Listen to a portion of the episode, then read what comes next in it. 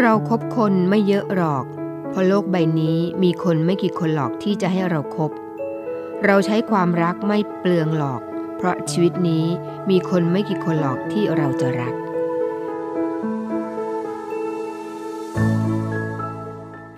อรุณสวัสดิ์ค่ะคุณรักค่ะมาแล้วนะคะ มาพบคุณเช่นเคยค่ะเนวิแอมเด็กและเยาวชนนะคะ ดิฉันนาวเอกหญิงชมยพรวันเพ็ญพร้อมทั้ง เรือตรีหญิง กิติยพัฒน์ล้อมฉิมพลีน้องไอซ์นะคะ มากันตามสัญญาค่ะ พบกันวันนี้วันอาทิตย์นะคะ วันสบายๆหลาย ๆ ท่านอาจจะยังนอนอุตุอยู่บนเตียง หรือว่าหลายท่านอาจจะเพิ่งตื่นก็ได้นะคะ ไม่เป็นไรค่ะวันอาทิตย์นี้เป็นวันพักผ่อนไม่ต้องรีบร้อนนะคะ ส่วนใหญ่ต้องพักผ่อนกันอยู่บ้านกันซะส่วนใหญ่ หรือมีทั้งท่านนะคะ อาจจะมีโปรแกรมออกไปทานอาหารกลางวันนอกบ้าน ไปทานข้าวเช้านอกบ้านไปพบเพื่อน เราเป็นเพื่อนร่วมเดินทางคุณทุกคนที่ฟังรายการนี้อยู่ค่ะ ตรงนี้เสมอนะคะ สถานีวิทยุเสียงจากทหารเรือ 3 ภูเก็ตความถี่ 1,458 กิโลเฮิรตซ์สถานีวิทยุเสียงจากทหารเรือ 6 สงขลาความถี่ 1,431 กิโลเฮิรตซ์นะคะ แล้วก็สถานีวิทยุเสียงจากทหารเรือ 5 สัตหีบความถี่ 720 กิโลเฮิรตซ์ค่ะ เราออกพร้อมกันทั้ง3สถานีเลยนะคะ ไม่ว่าจะเป็นภูเก็ตสงขลาสัตหีบ จริงๆแล้วนะคะ ตรงนี้ก็อยากจะให้คุณมีฟีดแบ็กกลับมานะคะว่า คุณฟังตรงไหนเอ่ออำเภออะไร ชัดเจนไหม มีอะไรต้องแก้ไขบ้าง เรายินดีนำมาปรับปรุงของสถานีนะคะ คุณสามารถส่งมาทางไลน์ของดิฉันได้เลยนะคะ ID Line นะคะ 086 349 0246 086 349 0246 หรือว่าถ้าต้องการอยากจะให้ประชาสัมพันธ์อะไรข่าวสารยินดีเสมอค่ะ แน่นอนนะคะ คุณอาจจะฟังได้ทางแอปพลิเคชัน w w w v o i of navy com Navy แอมเด็กและเยาวชนกับดิฉันนาวเอกหญิงชมพรวันเพ็ญค่ะ คุณผู้ฟังคะ แน่นอนนะคะ ช่วงแรกเราก็ต้องนำคอนเทนต์มาเสนอกันก่อนว่า วันนี้เรามีเรื่องราวดีๆ อะไรมาฝากกันบ้าง จะได้มุ่นหมุนเคลื่อนหนีไปไหนนะคะ รายการของเราชื่อก็บอกอยู่แล้วนะคะว่า เด็กและเยาวชน เพราะฉะนั้นเรื่องอะไรที่เกี่ยวกับเด็กและเยาวชน เราจะต้องนำมาคล้ายๆว่านำมาเป็นตัวหลักของรายการ แต่ว่าเราจะอยู่ในช่วงกลางรายการ เช่นเคยค่ะ เราก็ต้องมีเรื่องของการพยากรณ์อากาศจะได้ทราบกันนะคะว่า ช่วงนี้ฝนฟ้าตกต้องระมัดระวังอะไรบ้าง คลื่นลมทะเลเป็นอย่างไร ควรออกทะเลไหมนะคะ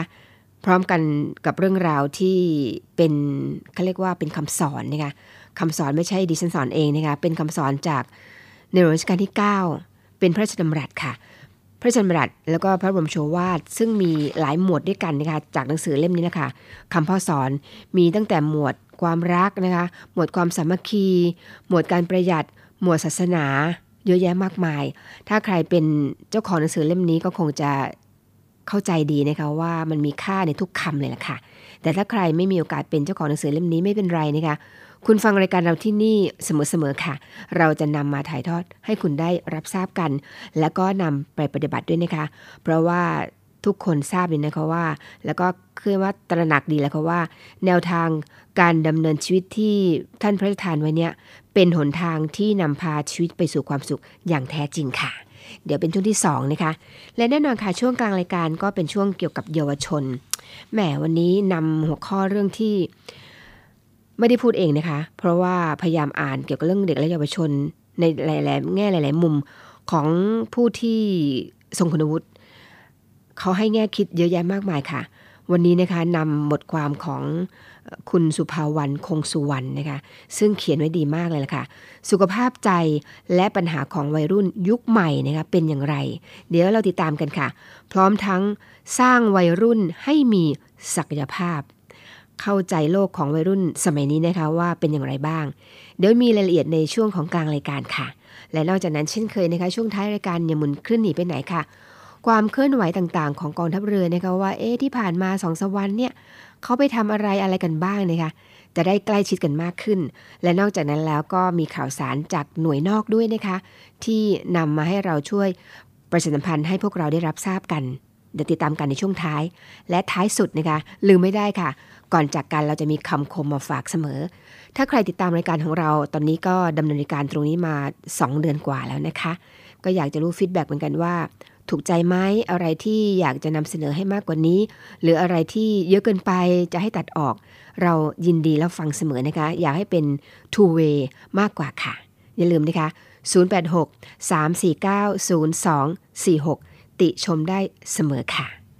ในช่วงนี้เดี๋ยวให้คุณได้ฟังเพลงเพราะๆกันก่อนนะคะให้เข้ากับบรรยากาศในช่วงนี้ แล้วเดี๋ยวเรากลับมาสู่ช่วงของคำพ่อสอน แล้วก็เรื่องของการพยากรณ์อากาศจากกรมอุตุนิยมวิทยาค่ะ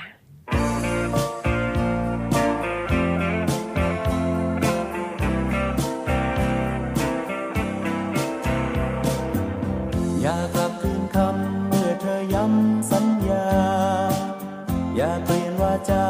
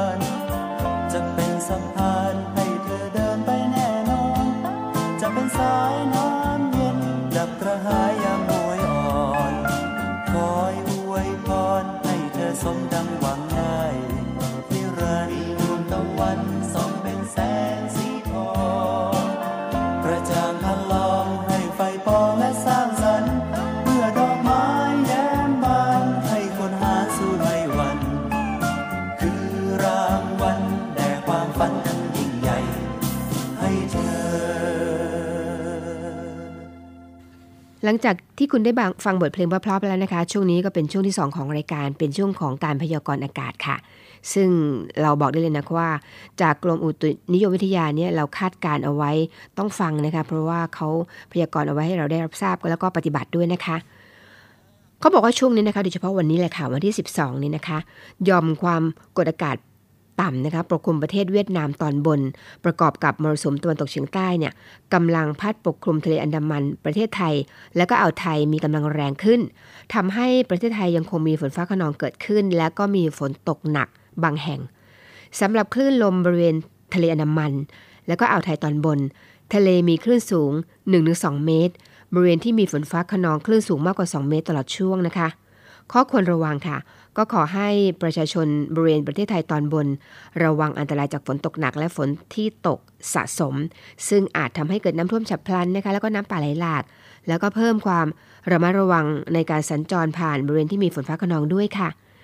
สำหรับเกษตรกรนะคะควรจะเตรียมการป้องกันแล้วก็ระวังความเสียหายที่จะเกิดต่อผลผลิตทางการเกษตรไว้ด้วยสำหรับชาวเรือนะคะ ชาวเรือบริเวณทะเลอันดามันแล้วก็อ่าวไทยเนี่ย ควรเดินเรือด้วยความระมัดระวัง และหลีกเลี่ยงค่ะ หลีกเลี่ยงการเดินเรือบริเวณที่มีฝนฟ้าขนองไว้ด้วยนะคะตลอดช่วงเลยค่ะ ทางกรมอุตุนิยมวิทยาก็รายงานสภาพอากาศล่วงหน้าเอาไว้นะคะ โดยเขาพยากรณ์เป็นภาคเอาไว้ให้เราได้รับทราบกันด้วยนะคะ ภาคเหนือนะคะมีฝนฟ้าขนองร้อยละ 60 ถึง 70 ของพื้นที่นะคะนี่คือสภาพว่ามีฝนจะตกประมาณ 60-70 ของพื้นที่ในภาคเหนือค่ะ ส่วนภาคตะวันออกเฉียงเหนือนะคะ ฝนฟ้าขนองร้อยละ 40ถึง60 ของพื้นที่ค่ะ ภาคกลางนะคะมีฝนฟ้าขนองร้อยละ 40ถึง60 ของพื้นที่เช่นกัน ภาคตะวันออกก็มีฝนฟ้าขนองร้อยละ 40ถึง60 ของพื้นที่นะคะ กับมีฝนตกหนักบางแห่งค่ะ ลมตะวันตกเฉียงใต้ความเร็ว 15ถึง35 กิโลเมตรต่อชั่วโมง ภาคใต้ฝั่งตะวันออกนะคะ มีฝนฟ้าขนองร้อยละ 30ถึง40 ของพื้นที่ สุราษฎร์ธานีขึ้นมานะคะลมตะวันตกเฉียงใต้ความเร็ว 15-35 กิโลเมตรต่อชั่วโมง ทะเลมีคลื่นสูง 1-2 เมตร ห่างฝั่งคลื่นสูงประมาณ 2 เมตร นครศรีธรรมราชลงไปนะคะลมตะวันตกเฉียงใต้ความเร็ว 15-30 กิโลเมตรต่อชั่วโมง ทะเลมีคลื่นสูงประมาณ 1 เมตร บริเวณที่มีฝนฟ้าขนองคลื่นสูงมากกว่า 1 เมตรส่วนภาคใต้ค่ะ ภาคใต้ฝั่งตะวันตกนะคะ วันนี้นะคะมีฝนฟ้าขนองร้อยละ 60ถึง70 ของพื้นที่เลยล่ะค่ะ กับมีฝนตกหนักบางแห่ง อุณหภูมิต่ำสุด 23ถึง28 องศาเซลเซียสนะคะ อุณหภูมิสูงสุด 29ถึง34 องศาเซลเซียสค่ะ ตั้งแต่จังหวัดพังงาขึ้นมา ลมตะวันตกเฉียงใต้ความเร็ว 15ถึง35 กิโลเมตรต่อชั่วโมงค่ะ ตั้งแต่จังหวัดภูเก็ตลงไปนะคะ ลมตะวันตกเฉียงใต้ความเร็ว 15ถึง30 กิโลเมตรต่อชั่วโมง ทะเลมีคลื่นสูงประมาณ 1 เมตร บริเวณที่มีฝนฟ้าขนองคลื่นสูงมากกว่า 1 เมตรค่ะ ในส่วนของกรุงเทพมหานครและก็ปริมณฑลมีฝนฟ้าขนองร้อยละ 40 ถึง 60 ของพื้นที่ตลอดช่วงค่ะ นี่ก็เป็นการพยากรณ์อากาศจากกรมอุตุนิยมวิทยานำมาฝากให้คุณได้รับทราบกันนะคะ จะได้ปฏิบัติตัวได้ถูกต้องค่ะ มาถึงบทบทที่สำคัญบทคำพูดพระบรมโชวาทของพระองค์ท่าน พระราชดำรัสเกี่ยวกับความสุขในการดำเนินชีวิตจากหนังสือคำพ่อสอนค่ะ เราประเทศไทยถ้าสามัคคีกันดี ช่วยเหลือซึ่งกันและกันในทางที่มีเหตุผล เราเองจะเป็นที่ตั้งของความมั่นคงผาสุกของรัษฎร ที่เป็นประชากรแห่งประเทศนี้ เป็นตัวอย่างแก่มวลมนุษย์ มวลมนุษย์ก็มวลมนุษยชาตินี่เอง และประเทศอื่นก็อาจเอาอย่างบ้าง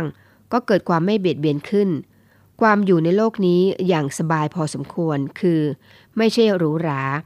ประเทศไทยเราจะอยู่ไม่ใช่อย่างทุกคนอยู่ มีบ้านหรูหรากันทุกคน และร่ำรวยกันทุกคน แต่ว่าทุกคนก็พอมีพอกิน พระราชดำรัสของพระบาทสมเด็จพระบรมชนกาธิเบศรมหาภูมิพล อดุลยเดชมหาราช บรมนาถบพิตรพระราชทานแก่คณะกรรมการอำนวยการสันนิบาตมูลนิธิแห่งประเทศไทย ณ พระตำหนัก จิรดาลโหฐาน เมื่อวันศุกร์ที่ 19 ธันวาคม พุทธศักราช 2518 ข้าพเจ้าปรารถนาอย่างยิ่ง ที่จะให้ทุกคนเล็งเห็นและเข้าใจสถานการณ์บ้านเมืองตามความเป็นจริง ว่าเวลานี้บ้านเมืองของเรากำลังต้องการการปรับปรุงและพัฒนาอย่างมีประสิทธิภาพโดยเร่งรีบ เพื่อให้ได้รับประโยชน์เต็มเม็ดเต็มหน่วย จากทรัพยากรในพื้นภูมิประเทศของเรา และจากกำลังงานกำลังปัญญาของคนไทยทุกคน จะลังเลหน่วงเหนียวให้ชักช้าด้วยเหตุผลใด ๆ ไม่ได้ เพราะจะทำให้เสียประโยชน์ที่พึงจะได้ไปเปล่าๆ ซึ่งในยามนี้จะต้องถือเป็นความเสียหาย ทางที่เราจะช่วยกันได้ก็คือการทำความคิดความเห็นได้ถูกและแน่วแน่ ในอันที่จะยึดถือประโยชน์ของชาติบ้านเมืองเป็นที่หมาย ต้องเพลาการคิดถึงประโยชน์เฉพาะตัว และความขัดแย้งกันในสิ่งที่ไม่ใช่สาระลงให้ได้ ผู้ใดมีภาระหน้าที่อันใหญ่อยู่ก็เร่งกระทำให้สำเร็จรุ่ล่วงไปโดยเต็มกำลังความรู้ ความคิด และความสามารถ ด้วยความจริงใจ ด้วยความเมตตาปรองดอง และความมุ่งดีปรารถนาดีต่อกัน ผลงานของทุกคนจักได้ประมวลกันขึ้นเป็นประโยชน์สุข ความมั่นคง และความวัฒนาถาวรของประเทศชาติ ซึ่งเป็นจุดหมายอันสูงสุดของเรา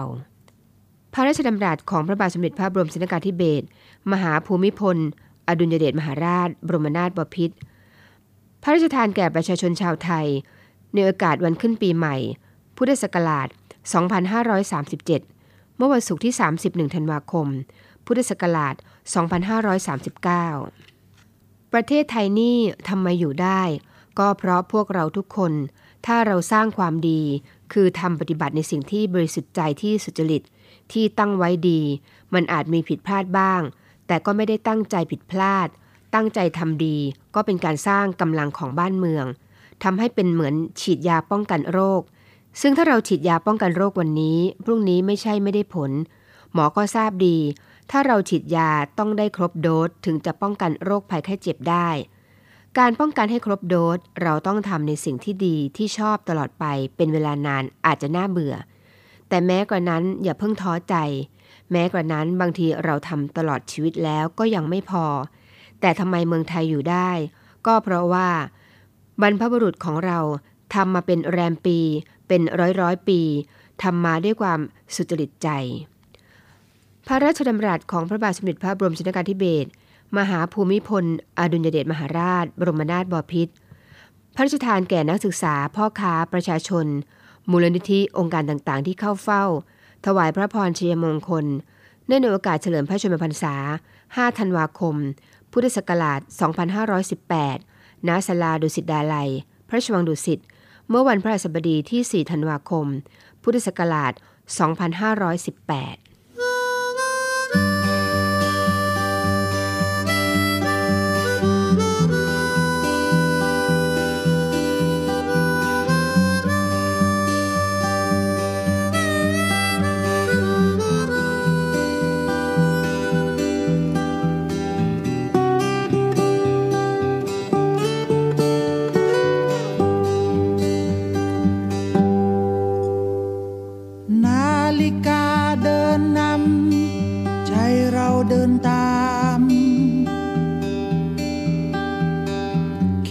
สั้นยาวหมุนไป แข่งกับความเข้มแข็งของใจ แต่บางทีนานไป จนฉันเริ่มอ่อนแรง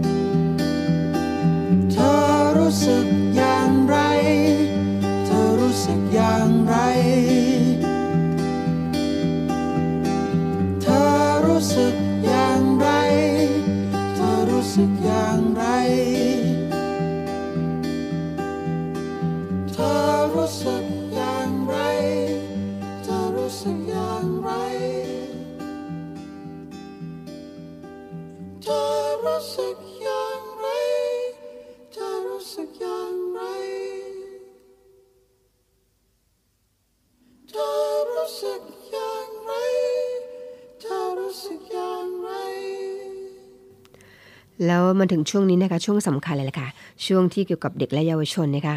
อย่างที่เกริ่นไปตอนต้นช่วงแรกนะคะว่าวันนี้ช่วงกลางรายการ เรื่องของเด็กและเยาวชนเป็นเรื่องที่เป็นบทความที่อ่านแล้วอยากนำมาถ่ายทอดให้คุณผู้ฟังได้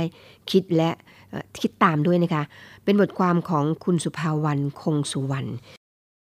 ท่านเขียนไว้หลายคอลัมน์ด้วยกันนะคะ มีหลายหัวข้อมากเลย แต่วันนี้จะหยิบยกหัวข้อเรื่องที่ว่า สุขภาพใจและปัญหาของวัยรุ่นยุคใหม่มาฝากกันค่ะ เขาบอกว่าวัยรุ่นเนี่ยเป็นช่วงอายุที่มีชื่อเล่นมากมายนะคะอย่างเช่น วัยว้าวุ่นค่ะแหมวัยมัน วัยต่อต้าน วัยหัวเลี้ยวหัวต่อ วัยเปลี่ยนผ่านแหมมีหลายชื่อนะคะชื่อเหล่านี้ล่ะค่ะมักจะสะท้อนความแสบความซ่า หรือความเข้มข้นทางอารมณ์ นั่นก็เพราะว่าวัยรุ่นเนี่ยเป็นช่วงเวลาแห่งการเติบโตด้านอารมณ์ แล้วก็การพัฒนาบุคลิกภาพ สถานที่ผู้คน แล้วก็การปฏิสัมพันธ์ที่วัยรุ่นได้เจอในช่วงอายุนี้นะคะ มีผลต่อจิตใจ และตัวตนของพวกเขาอย่างไม่อาจประเมินค่าได้เลยล่ะค่ะนักจิตวิทยาเด็กและเยาวชนนะคะ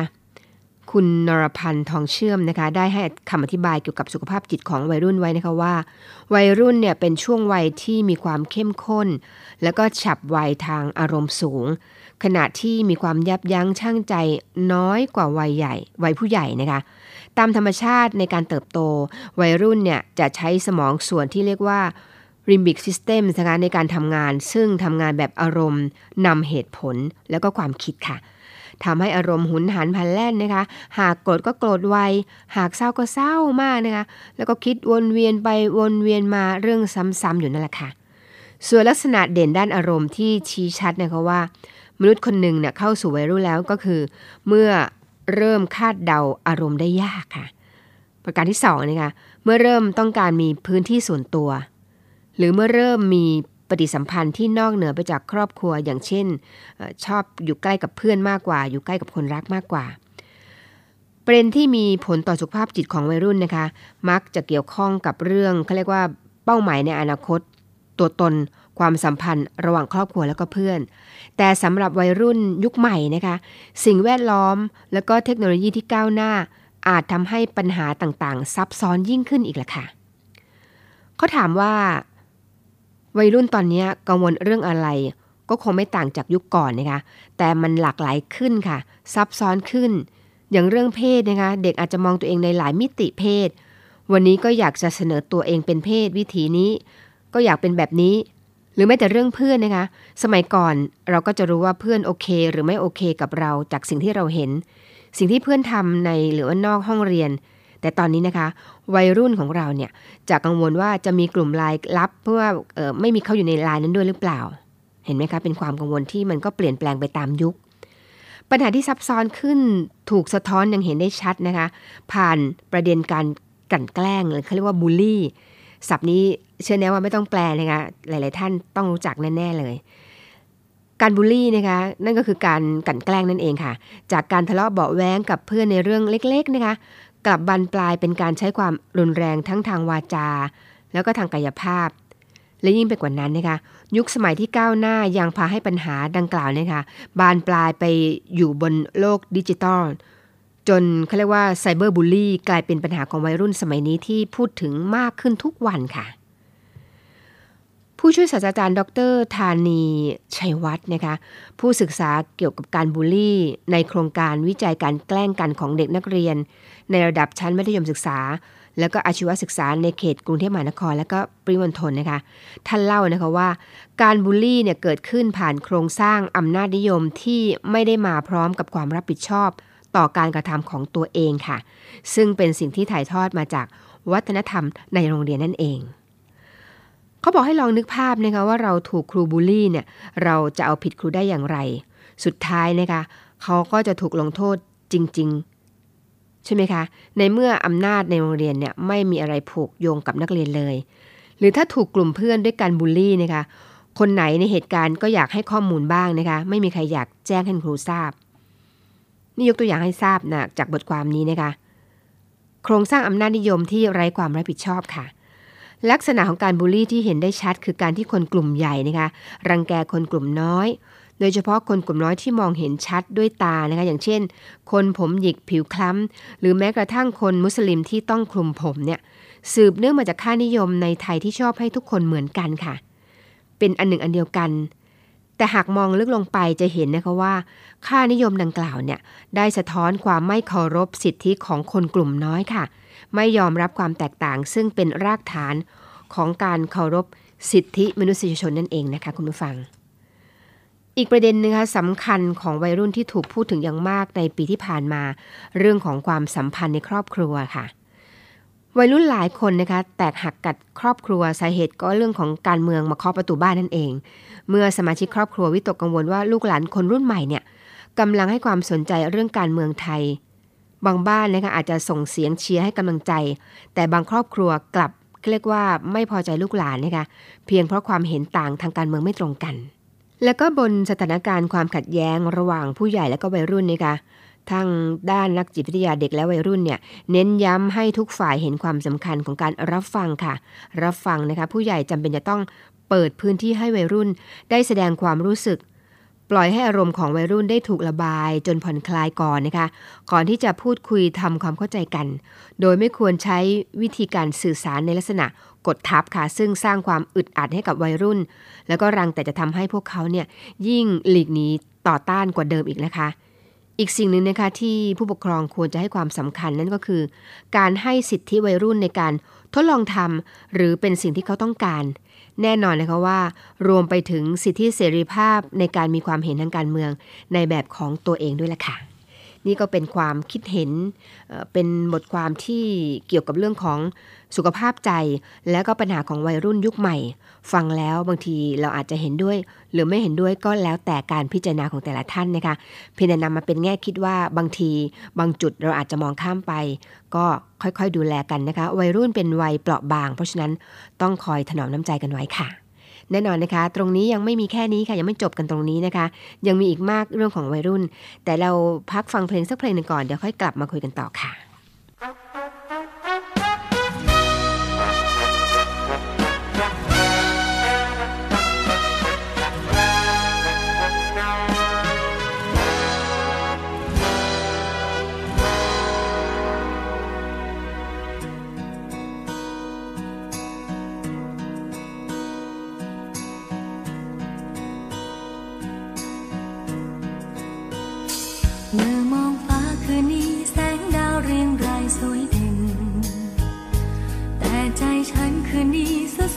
ลำเค็นมุนมาค่ำคืนนั้นได้กอดกระซิบแนบชิดเคียงข้าง แต่คืนนี้เปล่าเปลี่ยวอ้างว้างระทมอ่อนใจ สุดเงาลมชอยมาหนาวสันยังคิดถึง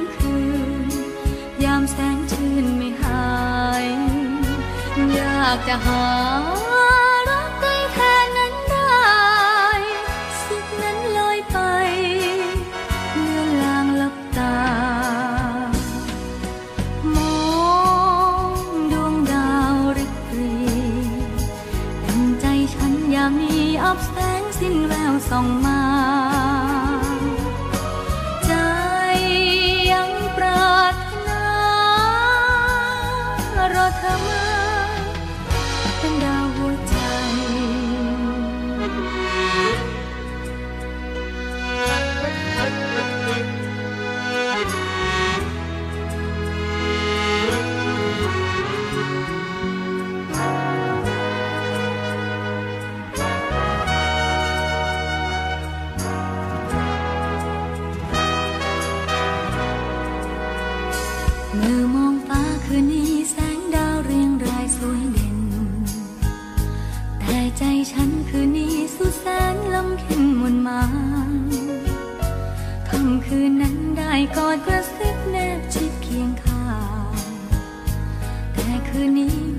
เปล่าเปลี่ยวอ้างว้างระทมอ่อนใจ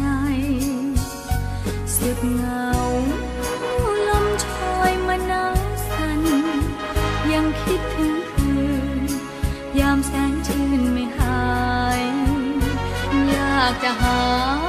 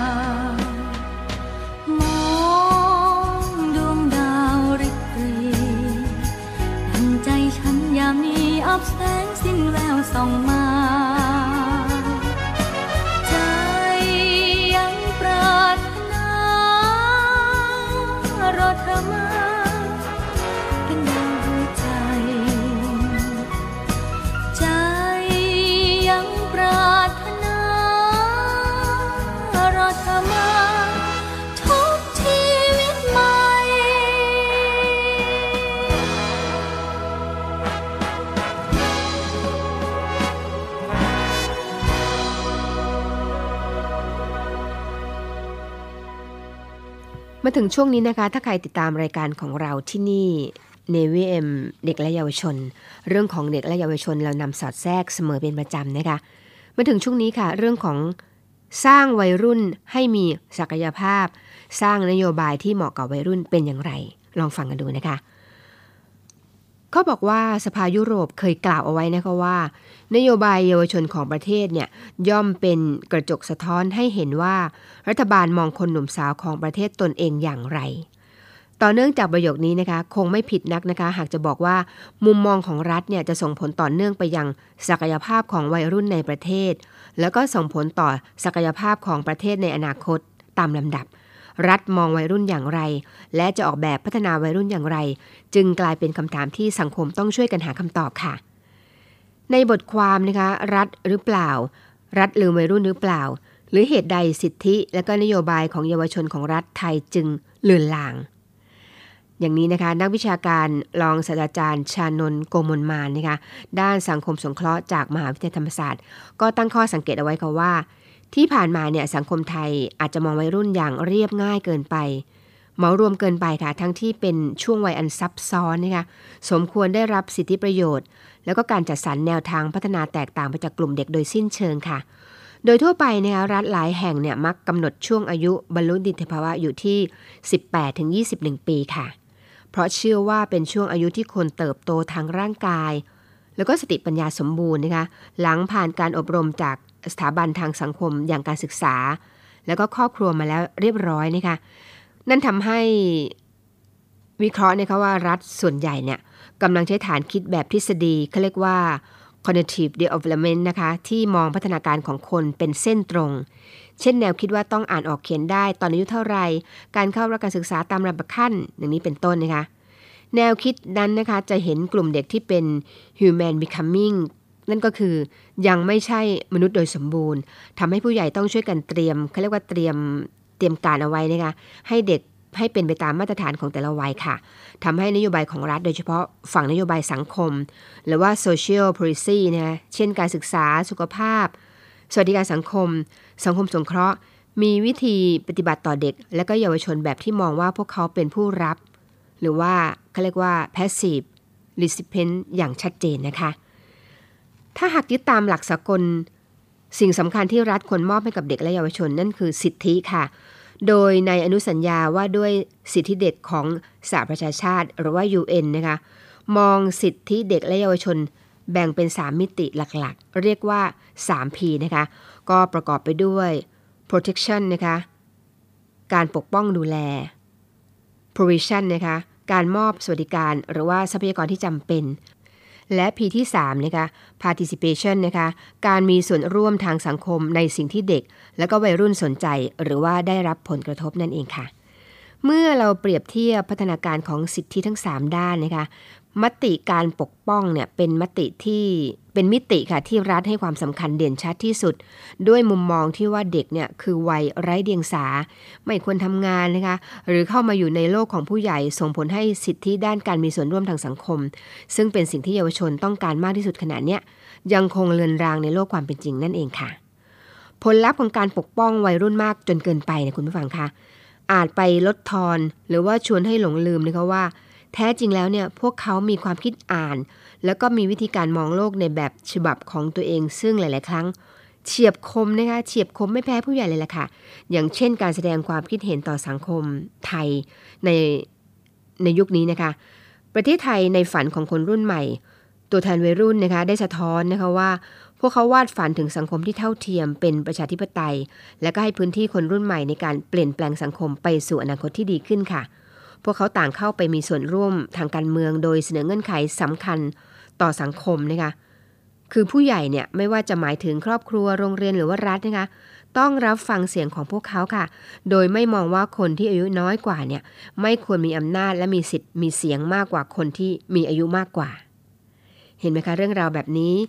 เป็นเรื่องที่เราดูแล้วนะคะว่าการสร้างวัยรุ่นให้มีศักยภาพนี่ไม่ใช่ว่าเป็นเรื่องที่ มองข้ามนะคะ มองข้ามไม่ได้ค่ะ บางทีเรามองไป ไปมองในแง่ว่าเป็นวัยเด็ก เป็นวัยที่ยังไม่รู้นิติภาวะ ยังคิดอะไรไม่เท่าผู้ใหญ่ ไม่จริงเสมอไปค่ะ บางครั้งความคิดของเขาก็เฉียบคมเหมือนกันนะคะ ในห่วงเวลาที่หลายคนยังมองไม่ออกนะคะว่าควรจะรับมือและก็ทำความเข้าใจวัยรุ่นสมัยนี้อย่างไรเนี่ยอาจถึงเวลาแล้วนะคะที่สังคมไทยของเราเนี่ยจะต้องเปิดรับฟังเสียงของวัยรุ่น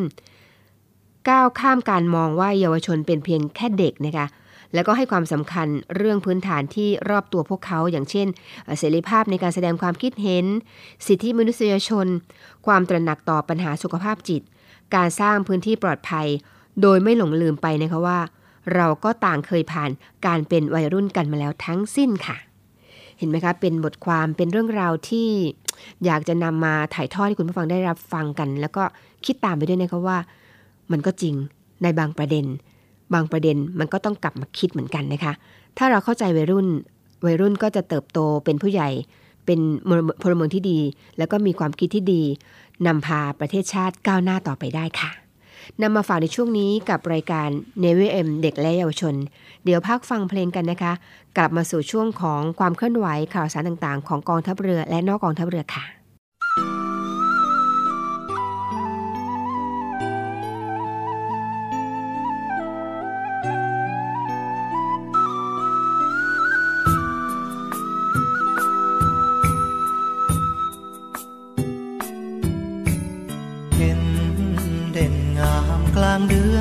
สิบสองน้ำโขงเอ่อไหลท่วมหนอง ปิดทองพระธาตุเชียนแสนโค้งกันกลางระหว่างพรมแดน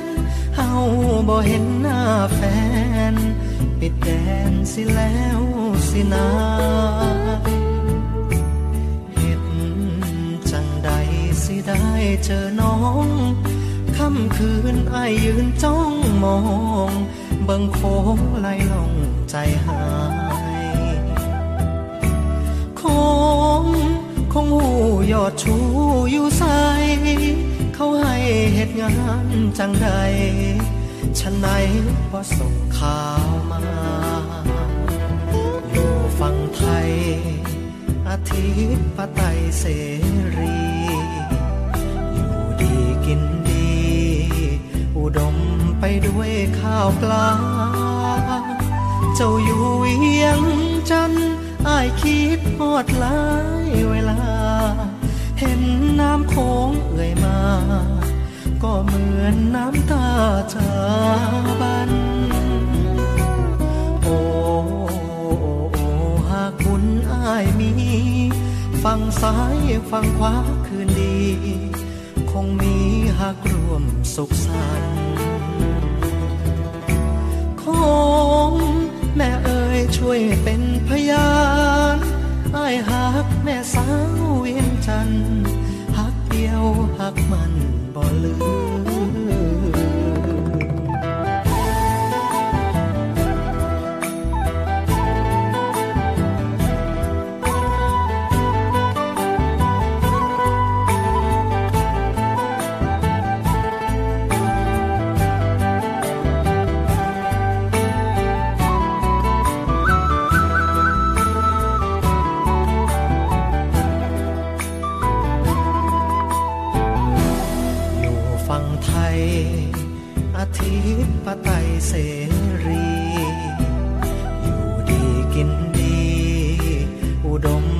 ด้วยข้าวปลา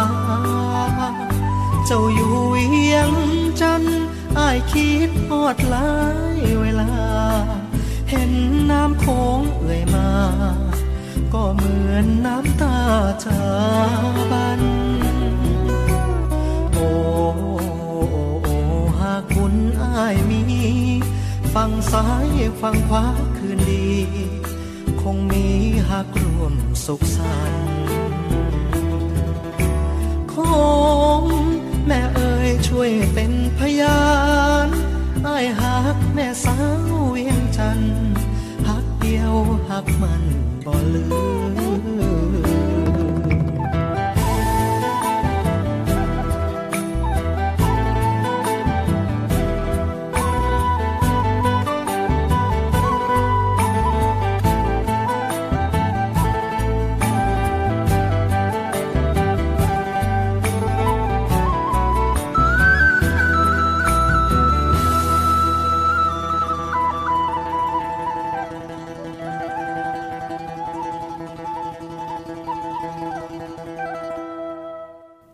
แล้วก็มาถึงช่วงนี้นะคะคุณฟังคะช่วงของข่าวประชาสัมพันธ์ค่ะ ความเคลื่อนไหวของกองทัพเรือเรานะคะว่าที่ผ่านมานั้นมีความเคลื่อนไหวอะไรบ้างค่ะฐานทัพเรือสัตหีบนะคะร่วมกิจกรรมจิตอาสา เราทำความดีด้วยหัวใจ เนื่องในวันคล้ายวัน สวรรคต พระบาทสมเด็จพระปรเมนทรมหาอนันทมหิดลรัชกาลที่ 8 นะคะ ซึ่งเป็นวันอนันทมหิดล เมื่อวันที่ 9 มิถุนายนค่ะ พลเรือโทนฤพลเกิดนาคนะคะ ผู้บัญชาการฐานทัพเรือสัตหีบ มอบหมายให้นาวเอก ธนวิทย์ขวัญตนนะคะรองผู้อำนวยการกองแผนการช่าง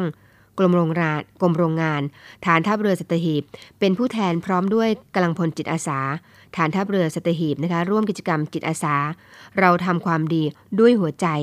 เนื่องในวันคล้ายวันส่วนคตของพระบาทสมเด็จพระปรเมนทรมหาอนันทมหิดลรัชกาลที่8นะคะ พัฒนาปรับปรุงภูมิทัศน์ แล้วก็ทำความสะอาดณบริเวณหน้าโรงพยาบาลสัตหีบ กิโลเมตรที่ 10อำเภอสัตหีบ จังหวัดชนบุรีค่ะ ซึ่งฐานทัพเรือสัตหีบนะคะได้ดำเนินกิจกรรมจิตอาสามาอย่างต่อเนื่อง โดยได้ร่วมกับภาคส่วนต่างๆบำเพ็ญสาธารณประโยชน์นะคะต่อส่วนรวม แล้วก็ประชาชนในพื้นที่ เพื่อให้ประชาชนจิตอาสาเนี่ยได้ทำความดีโดยมีจิตสาธารณะ หรือว่าจิตอาสา มิได้หวังสิ่งตอบแทนใดๆในการกระทำอันเป็นสาธารณประโยชน์ต่อส่วนรวม ช่วยเหลือเกื้อกูลซึ่งกันและกันรวมทั้งเป็นการสร้างความรักความสามัคคีปรองดอง สมานฉันท์ในหมู่คณะด้วยค่ะและเช่นกันนะคะฐานทัพเรือสัตหีบประกอบพิธีมังคลพิเศษเหรียญที่ระลึกร้อยปี ฐานทัพเรือสัตหีบค่ะ เมื่อวันที่ 9 มิถุนายนนะคะ สมเด็จพระมหารัชมงคลมุนี ผู้ช่วยเจ้าอาวาสวัดไตรมิตรวิทยารามวรวิหารนะคะ เจ้าคณะใหญ่ หนกลาง ประธานฝ่ายสงฆ์และพลเรือโทนฤพลเกิดนาค ผู้บัญชาการฐานทัพเรือสัตหีบนะคะ ประธานฝ่ายครวาสพร้อมด้วยคณะผู้บังคับบัญชา หัวหน้าหน่วยขึ้นตรง ชมรมภริยาฐานทัพเรือสัตหีบ แล้วก็ข้าราชการในสังกัดฐานทัพเรือสัตหีบนะคะร่วมประกอบพิธีมังคลาพิเศษเหรียญที่ระลึก 100 ปีฐานทัพเรือสัตหีบค่ะณศาลพลเรือเอกพระเจ้า บรมวงศ์เธอ พระองค์เจ้าอาภากรกิติวงศ์กรมหลวงชุมพรเขตอุดมศักดิ์ เขาแหลมปู่เจ้า ฐานทัพเรือสัตหีบอำเภอสัตหีบจังหวัดชนบุรีนะคะ นับเป็นพระมหากรณาธิคุณ ที่พระบาทสมเด็จพระมงกุฎเกล้าเจ้าอยู่หัว ได้เสด็จพระราชดำเนินเลียบหัวเมืองชายทะเลมณฑลจันทบุรีนะคะเมื่อเดือนธันวาคม พุทธศักราช 2453 โดยเรือพระที่นั่งมหาจักรีซึ่งในการเสด็จพระราชดำเนินคราวนั้นนะคะได้มีพระบรมราชองค์การโปรดเกล้า ประกาศสงวนที่ดินชายฝั่งตำบลสัตหีบ แล้วก็ที่ใกล้เคียงตลอดจนเกาะใหญ่น้อยนะคะที่อยู่ริมฝั่งไว้เพื่อประโยชน์แก่ราชการทหารเรือ ต่อมาเมื่อวันที่ 6 กันยายน พุทธศักราช 2465 นะคะพระองค์ได้มีลายพระหัตถ์กราบบังคมทูล ขอพระราชทานที่ดินบริเวณสตหีบที่ได้โปรดเกล้าให้สงวนไว้เพื่อจัดสร้างเป็นฐานทัพเรือ เมื่อความทราบฝ่าละอองธุลีพระบาทนะคะพระบาทสมเด็จพระมงกุฎเกล้าเจ้าอยู่หัวได้มี พระราชทะเลขา พระราชทานพระบรมราชานุญาตค่ะ เมื่อวันที่ 16 กันยายน พุทธศักราช 2465 หลังจากที่ได้รับพระราชทานที่ดินบริเวณสตหีบนะคะ เมื่อวันที่ 23 ธันวาคม พระองค์ทรงเสด็จมาตรวจสอบทำเลสร้างอาคารสถานที่สถิตด้วยพระองค์เองเลยล่ะค่ะ ทรงมีคำสั่งให้นายนาวตรี หลวงประสิทธิ์สรพลนะคะ กิมวิภาตวิน เป็นแม่กองโยธาสัตหีบ แล้วก็ได้เริ่มต้นถางป่าสร้างสถานที่ราชการฐานเรือตั้งแต่บัดนั้น โดยได้สร้างกองบังคับการซึ่งเป็นเรือนไม้หลังคาสังกะสีริมทะเลแหลมเทียนค่ะ แล้วก็ได้ถือว่าเป็นอาคารกองบังคับการหลังแรก โดยฐานทัพเรือสตหีบนะคะได้ถือเอาวันที่ 23 ธันวาคมของทุกปี เป็นวันคล้ายวันสถาปนาฐานทัพเรือสตหีบ และในโอกาสวันที่ 23 ธันวาคมที่จะถึงนี้นะคะ ฐานทัพเรือสัตหีบจะมีอายุครบ 100 ปี ทางท่านผู้บัญชาการฐานทัพเรือสัตหีบ จึงมีดำริจัดสร้างเหรียญที่ระลึก 100 ปี ฐานทัพเรือสัตหีบขึ้นค่ะ โดยมีวัตถุประสงค์เพื่อมอบให้กับกำลังพลที่ปฏิบัติงานตามแนวชายแดน แล้วก็หารายได้ สมทบกองทุน บุรณะพระตำหนักศาลและพระอนุสาวรีย์พลเรือเอกพระเจ้า บรมวงศ์เธอ พระองค์เจ้าอาภากรเกติวงศ์ กรมหลวงชุมพรเขตอุดมศักดิ์ที่ประดิษฐานอยู่ในพื้นที่อำเภอสัตหีบค่ะ ถ้าสนใจเช่าบูชาเหรียญที่ระลึก 100 ปี ฐานทัพเรือสัตหีบนะคะ สามารถติดต่อสอบถามได้ค่ะที่หมายเลขโทรศัพท์ 089 954 9393 อีกครั้งนะคะ 089 954 9393 ค่ะ สนใจก็สั่งจองได้เลยนะคะ ทัพเรือภาคที่ 2 จัดกิจกรรมปฏิบัติการจิตวิทยาครั้งที่ 2 ประจำปีงบประมาณ 65 นะคะ เมื่อวันที่ 9 มิถุนายนนะคะพลเรือตรี สุรเชษฐาวรขจรสิริ รองผู้บัญชาการฐานทัพเรือภาคที่ 2 เป็นผู้แทน ผู้บัญชาการทัพเรือภาคที่ 2 เป็นประธานในการจัดกิจกรรม การปฏิบัติการจิตวิทยาครั้งที่ 2 ประจำปีงบประมาณ 65 นะคะณโรงเรียน หัวไซบำรุงราษฎร์ ตำบลหัวไซอำเภอหัวไซ จังหวัดนครศรีธรรมราชค่ะ โดยกำหนดรูปแบบของการจัดกิจกรรมก็ประกอบไปด้วย แนะนำโรงเรียนทหารในส่วนของกองทัพเรือ การให้บริการทางการแพทย์ การมอบอุปกรณ์การเรียนและอุปกรณ์กีฬา โดยมีวัตถุประสงค์ เพื่อสร้างภาพลักษณ์ที่ดีต่อประชาชน แล้วก็เป็นการประชาสัมพันธ์หน่วยกองทัพเรือด้วยนะคะ ให้ประชาชนและก็สื่อมวลชนแขนงต่างๆ ได้ทราบถึงการปฏิบัติงาน แล้วก็ภารกิจของทัพเรือภาคที่ 2 กับหน่วยงานราชการตลอดจนประชาชนในท้องถิ่น ซึ่งเป็นประโยชน์ต่อการปฏิบัติงานของทัพเรือภาคที่ 2 ในอนาคตค่ะ และสำหรับการกิจกรรมในวันนั้นนะคะ ก็ได้ปฏิบัติตามมาตรการควบคุมป้องกันการแพร่ระบาดของโรคติดเชื้อไวรัสโควิด -19 อย่างเคร่งครัดค่ะ และข่าวสุดท้ายสำหรับวันนี้ค่ะคุณผู้ฟังคะกองทัพเรือนะคะร่วมกับสภากาชาติไทยกำหนดจัดการแสดงการชาติคอนเสิร์ตครั้งที่ 48 ประจำปีนี้ค่ะ ชื่อการแสดงว่า 90พรรษา สมเด็จพระพันปีหลวง ราชนาวีถวายพระพรณหอประชุมใหญ่ศูนย์วัฒนธรรมแห่งประเทศไทยนะคะ ในวันที่ 1 ถึง 2 สิงหาคมนี้ค่ะ เวลา 19นาฬิกา30 นาที โดยมีวัตถุประสงค์เพื่อหารายได้บำรุงสภากาชาติไทย และร่วมเฉลิมฉลองเนื่องในโอกาส มหามงคล เฉลิมพระชนมพรรษา 90 พรรษาของพระองค์ท่านด้วยนะคะ ก็ขอเชิญท่านผู้มีกุศลจิตค่ะ ร่วมบริจาคเงินโดย เสด็จพระราชกุศลบำรุงสภากาชาไทย สามารถโอนเงินเข้ามาได้นะคะที่ธนาคารทหารไทย ธนาชาติจำกัดมหาชน สาขากองบัญชาการกองทัพเรือ บัญชีกระแสรายวัน ชื่อบัญชีกาชาติคอนเสิร์ตครั้งที่ 48 บัญชีเลขที่ 115ขีด1ขีด07533ขีด8 หรือว่าโอนเข้าธนาคารกรุงไทยจำกัดนะคะมหาชน สาขากองทัพเรือ วังนันทอุทยาน บัญชีออมทรัพย์ ชื่อบัญชี กาชาติคอนเสิร์ตครั้งที่ 48 บัญชีเลขที่ 661ขีด4 18987ขีด5 661ขีด4ขีด18987ขีด5หรือว่าสแกน QR code พร้อมเพย์ก็ได้นะคะ แล้วก็เขียนชื่อที่อยู่ให้ชัดเจนนะคะ ส่งโทรศัพท์มาก่อนค่ะที่หมายเลข 02 475 5557 02 475 5557 เขียนชื่อที่อยู่ แล้วก็หมายเลขโทรศัพท์ติดต่อกลับให้ชัดเจนนะคะ ทางเราจะส่งใบเสร็จตัวจริงกลับไปค่ะ และทั้งนี้นะคะสภากาชาติไทยและกองทัพเรือก็ยินดีมอบสิทธิประโยชน์ แก่ท่านผู้บริจาคอย่างเช่น สามารถนำใบเสร็จรับเงินเนี่ยไปลดหย่อนภาษีได้ 2 เท่า โดยแจ้งหมายเลขประชาชนนะคะหรือว่าแจ้งหมายเลขประจำตัวผู้เสียภาษีสำหรับนิติบุคคลค่ะ ที่คณะนุกรรมการฝ่ายหารายได้นะคะกรณีบริจาค 200,000บาทขึ้นไป รับของที่ระลึกมูลค่า 10,000 บาทค่ะ บริจาค 1 ล้านบาทขึ้นไปนะคะ รับของที่ระลึกมูลค่า 60,000 บาทเป็นต้นไปค่ะ สอบถามรายละเอียดได้นะคะที่สำนักงงานจัดหารายได้สภากาชาติไทย 02 256 4028 02 256 4028 และคณะกรรมการอนุกรรมการฝ่ายหารายได้ 02 475 3081 02 475 3081 ค่ะ มาถึงช่วงนี้ค่ะคุณผู้ฟังคะ ช่วงท้ายรายการแล้วนะคะ ดูเวลาแหมเร็วนะคะ55 นาทีนี่ พูดไปก็ยังไม่เหนื่อยเท่าไหร่นะคะ ให้คุณได้ฟังเพลงเพราะๆไปด้วย แล้วก็สลับสับเปลี่ยนกับเนื้อหาเรื่องราวที่นำมาฝากกันเป็นประจำทุกวันเสาร์แล้วก็วันอาทิตย์ กับดิฉันนาวเอกหญิงชมพรวันเพ็ญพร้อมทั้ง เรือตรีหญิงกิติยพัฒน์ล้อมฉิมพลีนะคะ แน่นอนค่ะ คุณถ้าเพิ่งจะหมุนคลื่นมาเจอ เราต้องไปแล้วนะคะ แต่เพิ่งอย่าเพิ่งหมุนคลื่นหนีไปไหนนะคะ รายการของเรายังมีอีกค่ะ สถานีนี้มีรายการอีกมากมายที่น่าสนใจ ติดตามกันไปเรื่อยๆนะคะ แต่ถ้าคุณติดตามดิฉันก็สามารถติดตามได้เสมอค่ะ ทางสถานีวิทยุเสียงจากทหารเรือ 3 ภูเก็ตความถี่ 1,458 กิโลเฮิรตซ์นะคะ สถานีเสียงจากทหารเรือ 6 สงขลาความถี่ 1,431 กิโลเฮิรตซ์ แล้วก็สถานีวิทยุเสียงจากทหารเรือ 5 สัตหีบความถี่ 720 กิโลเฮิรตซ์ค่ะ สามารถรับฟังทางแอปพลิเคชันได้ค่ะ www.voiceofnavy.com อย่าลืมนะคะ คุณมี feedback มา เราจะได้ปรับปรุงแก้ไข ส่งฟีดแบ็กกลับมาได้นะคะที่ 086 349 0246 086 349 0246 ค่ะ ต้องไปแล้วนะคะ ไปแล้วไม่ไปรับ ไปแล้วกลับมาพบกันเช่นเคย เรามีนัดกันนะคะ สัญญานะคะว่าจะกลับมาพบกันอีกอย่างแน่นอน และช่วงท้ายตรงนี้ เราสัญญาเสมอค่ะว่าจะมีคำคมมาเป็นแง่คิดในช่วงท้ายรายการเช่นเคยค่ะ และคำคมสำหรับวันนี้ค่ะ มือที่มีค่าคือมือที่จุดเราขึ้นมาตอนเราล้มคำพูดที่มีค่าคือคำพูดที่ได้มา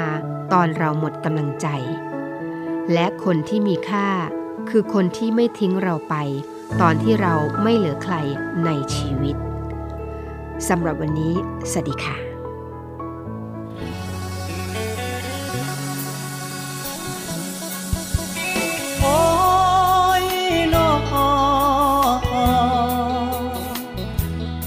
คนบ้านเฮา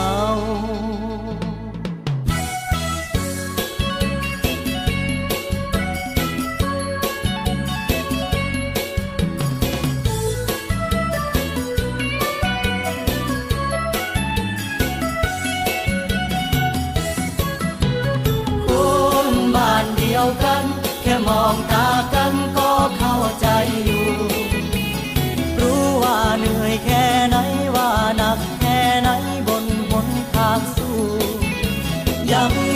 นบ้านเดียวกันมีคำปลอบใจ มีคำว่าสบายดีบ่ให้กันเสมอเด้อคนบ้านเขาอายคิดเคนเข้ามาเป็นคนขับแท็กซี่จากร้อยเอ็ดเอ็ดหน้าใดเอาไปใส่เส้นีตัดสินใจหิ้วกระเป๋าเดิน สู่กลางเมืองใหญ่เมืองนี้ ได้เจอกันอยู่ระลาบหลายที เป็นจังใดพี่โศกหมานบ่นอคนบ้านเดียวกัน แค่มองตากันก็เข้าใจอยู่ รู้ว่าเหนื่อยแค่ไหนว่าหนักแค่ไหนบนบนทางสู้ยังมีคำปลอบโยนยังมีคำปลอบใจ คำว่าสบายดีบ่ให้กันเสมอเด้อคนบ้านเขาโอ้ยนอคนบ้านเขาให้โศกให้มานให้มั่งให้มีให้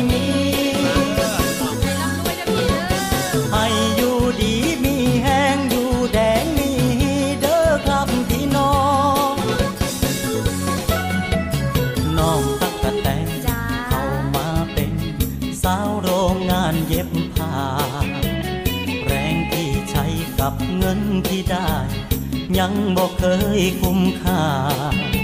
นักเรียนมอปลายจากภาคอีสานกลายเป็นแรงงานถูกกดราคา น้องมาซื้อลาบเขาได้เว้าจาจังได้อดสาเอาก่อน